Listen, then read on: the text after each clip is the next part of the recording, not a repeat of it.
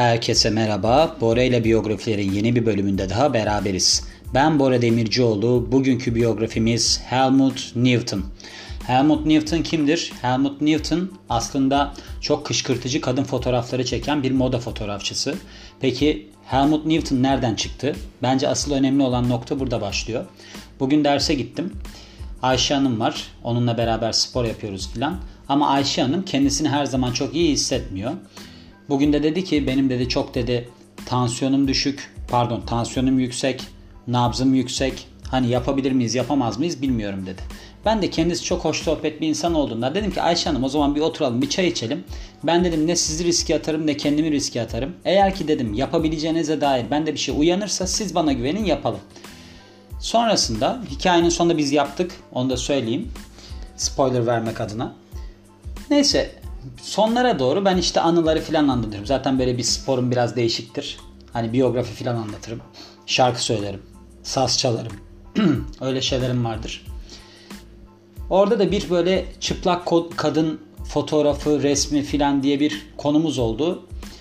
Ben de eskiden bir anımdan bahsettim işte.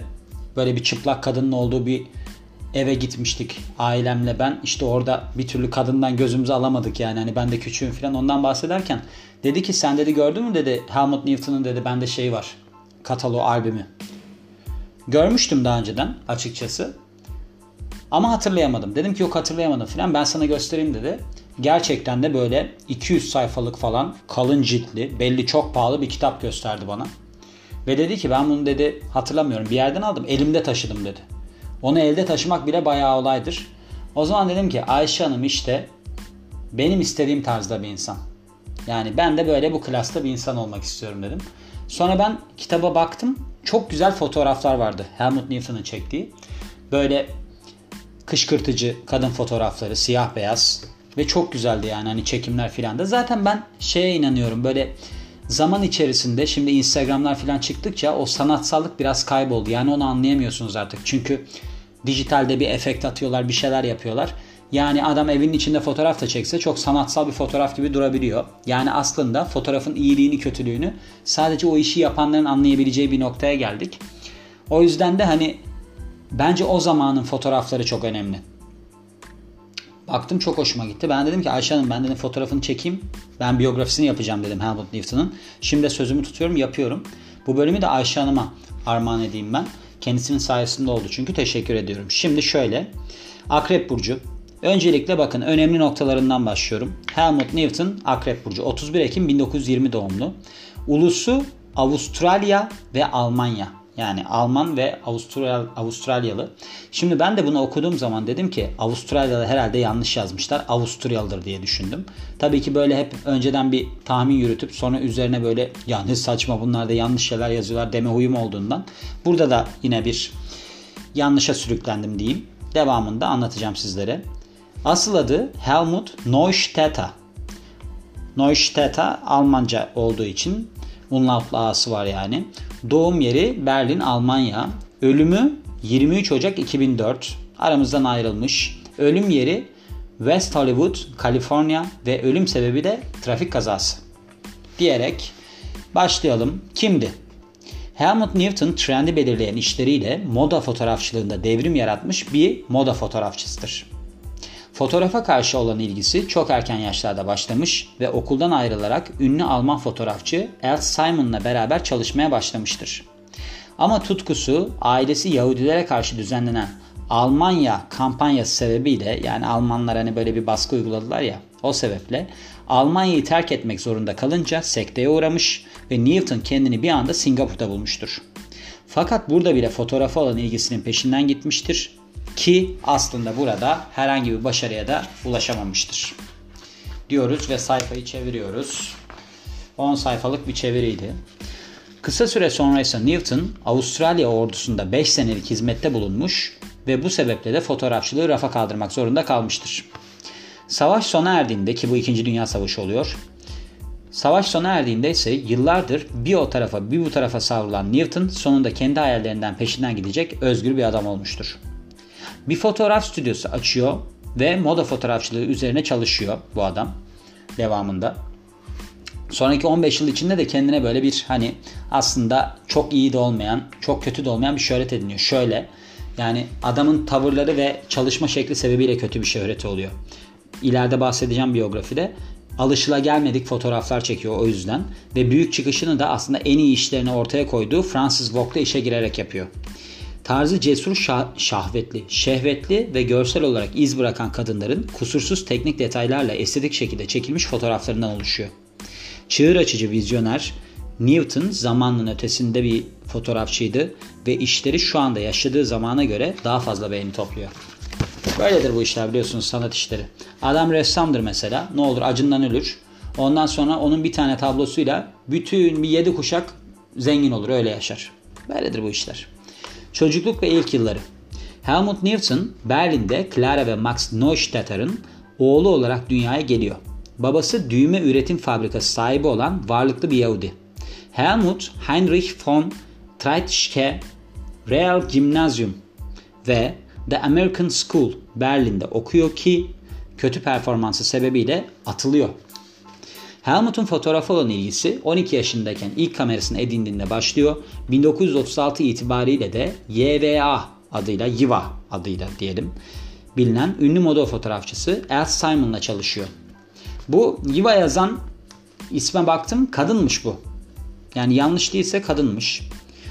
Nuremberg yasalarının uygulanmasıyla beraber babası fabrikası üzerindeki haklarından vazgeçmek zorunda kalıyor ve hatta 1938 yılında toplama kampına alınıyor. Aynı yıl anne babası Güney Amerika'ya kaçarak Newton'ın Çin'e gitmesini organize ediyorlar. Kariyerine bakarsak Çin yolunda gemi Singapur'da durunca Newton burada kalmaya karar veriyor ve sonrasında ise Straits Times gazetesi için fotoğrafçı olarak çalışmaya başlıyor. Sadece iki hafta sonra işten kovuluyor. Kendisine iyi para ödeyen, varlıklı ve kendinden yaşça büyük bir kadın olan Josette ile ilişkisi var o sıralar ve aynı zamanda da Marcus isimli fotoğraf stüdyosunda açıyor fakat herhangi bir başarı elde edemiyor.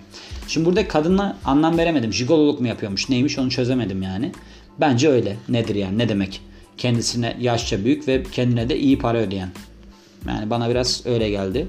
1940'ta İngiliz otoritelerince yaban, düşman yabancı ilan ediliyor ve Avustralya'da bir kampa gönderiliyor. Kampta geçen iki senenin ardından kamyon şoförü olarak Avustralya ordusuna alınıyor ve 2. Dünya Savaşı'nın sonuna kadar hizmet veriyor.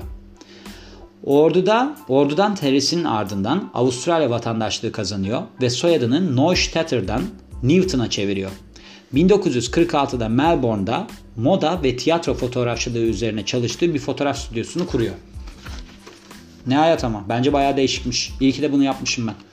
1953'te bir başka Alman kaçak Wolfgang Sievers'la beraber New Visions in Photography sergisini açtılar. Bu ne biçim bir çevir olmuş? Bir tığlar, bir yorlar açıyorlar diyelim. Aynı yıl Alman Yahudisi Henry Talbot'la uzun soluklu bir ortaklığa başlıyorlar. Moda fotoğrafçısı olarak edindiği şöhretle 1956'da fotoğrafları British Vogue'un, İngiliz Vogue'un yani, Avustralya ekinde yayınlanıyor. Kısa süre sonra ise bir yıllık sözleşmeyle British Vogue'da çalışmak için Londra'ya taşınıyor. Ancak öngörülen süreden bir ay önce işi bırakıyor ve Fransız-Alman dergileri için çalıştığı Paris'e geçiyor. Kısa süre sonra Melbourne'a dönüyor fakat 1961'de Australian Vogue'da bir sözleşmesi olmasına rağmen Paris'e geri dönüyor.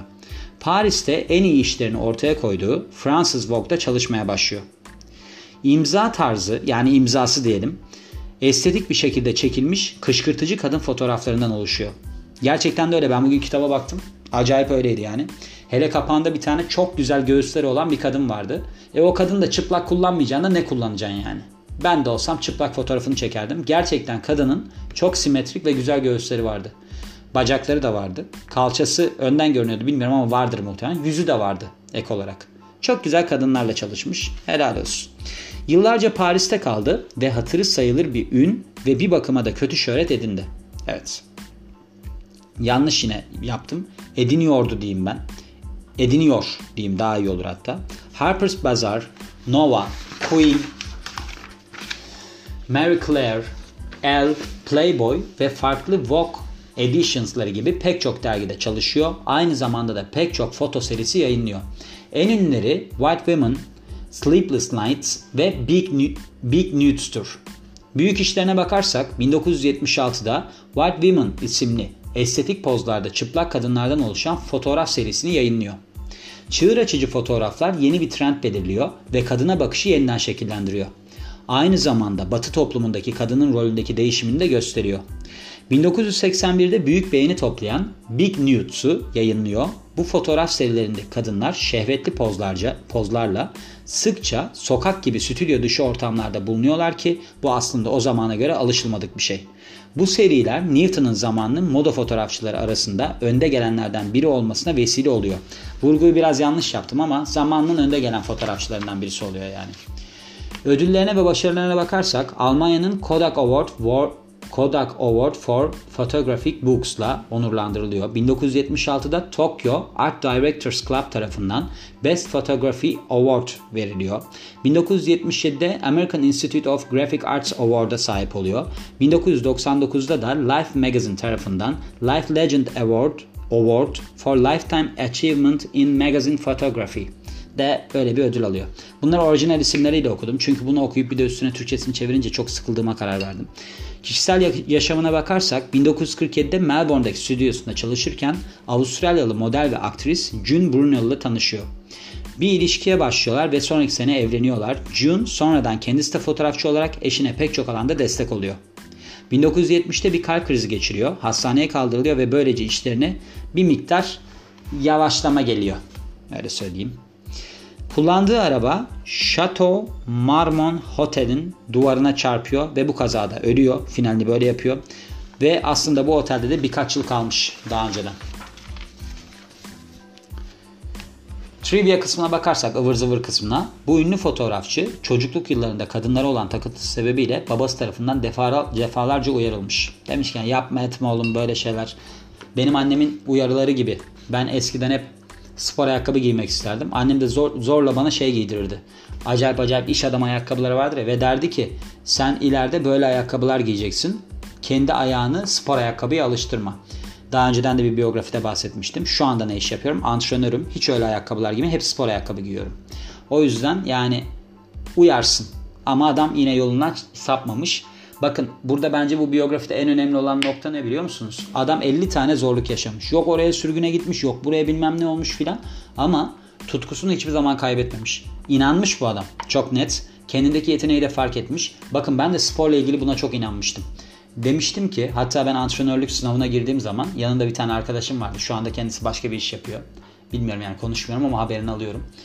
Ona şöyle demiştim. Ben demiştim antrenör olmalıyım. Çünkü ben insanlarla ilişkiyi çok iyi kurarım ve antrenörlük bana çok yakışır. Çünkü benim fiziğim çok iyi ve gelen herkes bana bunu soruyor. O yüzden de o zamanlar düşündüğüm şey bakın şimdi de gerçek oldu. Ve ben 24 saat bununla yaşıyorum. Yani antrenörlükle. Ha, biyografi falan koyuyorum ben bunları merak ettiğim için ama aslında bunların hepsi birbirinin içinde işler.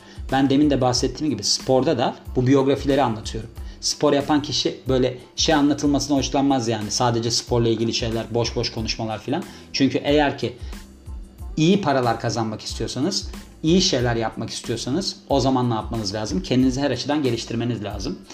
Ben bu adamı o açıdan çok tuttum. İyi ki bu adamı çevirmişim ben bugün biyografi olarak. Hani hiç aklımda yoktu ama bugün işte bir kitapla hayatınız değişebiliyor. Memnunum. İyi ki var. Böyle bir adam iyi ki olmuş. Çok hoşuma gitti yani çığır açan şeyleri çok seviyorum ve zamanında değeri bilinmese bile gördüğünüz gibi her zaman hatırlanacak eserleri var. Ben bugün bile kitabına baktım ki adamın öleli 16 sene mi olmuş? Kaç sene olmuş? Tabii 16 sene, 17 sene olmuş 23 Ocak'ta. O yüzden bence her zaman insanların kabul ettiği, kabul gören şeyleri yapmak yerine kendimize uygun olan ve başarabileceğimiz şeyleri yapmalıyız. İnanmalıyız ben bunu yaparım diye ve onun üzerinden gitmeliyiz diye düşünüyorum ben. Yani topluma çok ters gelebilir. Bir grup insan illaki yok bu güzel değil diyebilir. Ama yolumuzdan dönmezsek bence en azından akılda kalırız. Mesela bugün ben Bora ile biyografilerin bir de Instagram hesabı var. Burada söylüyor muyum bilmiyorum. Genelde söylemiyorumdur. Oraya ben videolar da koyuyorum. Bugün Bob Marley'i koydum. Şimdi Bob Marley 1974 yılında bir tane grubu varmış. O grup dağılmış ve 1977 yılında ölmüş. 1975 yılında ilk uluslararası hitini yapmış No Woman No Cry. Ondan sonra bakın 75'te bunu yapıyor. 77'de ölüyor kanser sebebiyle. Biz bu 2-3 senelik zaman diliminden hala bu adamın şarkılarını dinleyebiliyoruz. Adamın fikirlerini duyuyoruz ve belki de benimsiyoruz. Bize yön veriyor. Bence önemli olan işte 2 senede 3 senede yaşasak böyle şeyleri yapabilmek. Yapabiliyorsak bence bu başarıdır. Yapamıyorsak bence başarı değildir benim fikrim diyorum ve bu biyografinin de sonuna geliyorum. Beni dinlediğiniz için çok teşekkür ederim. Ben Bora Demircioğlu. Yeni bir biyografide görüşmek üzere. Hoşçakalın.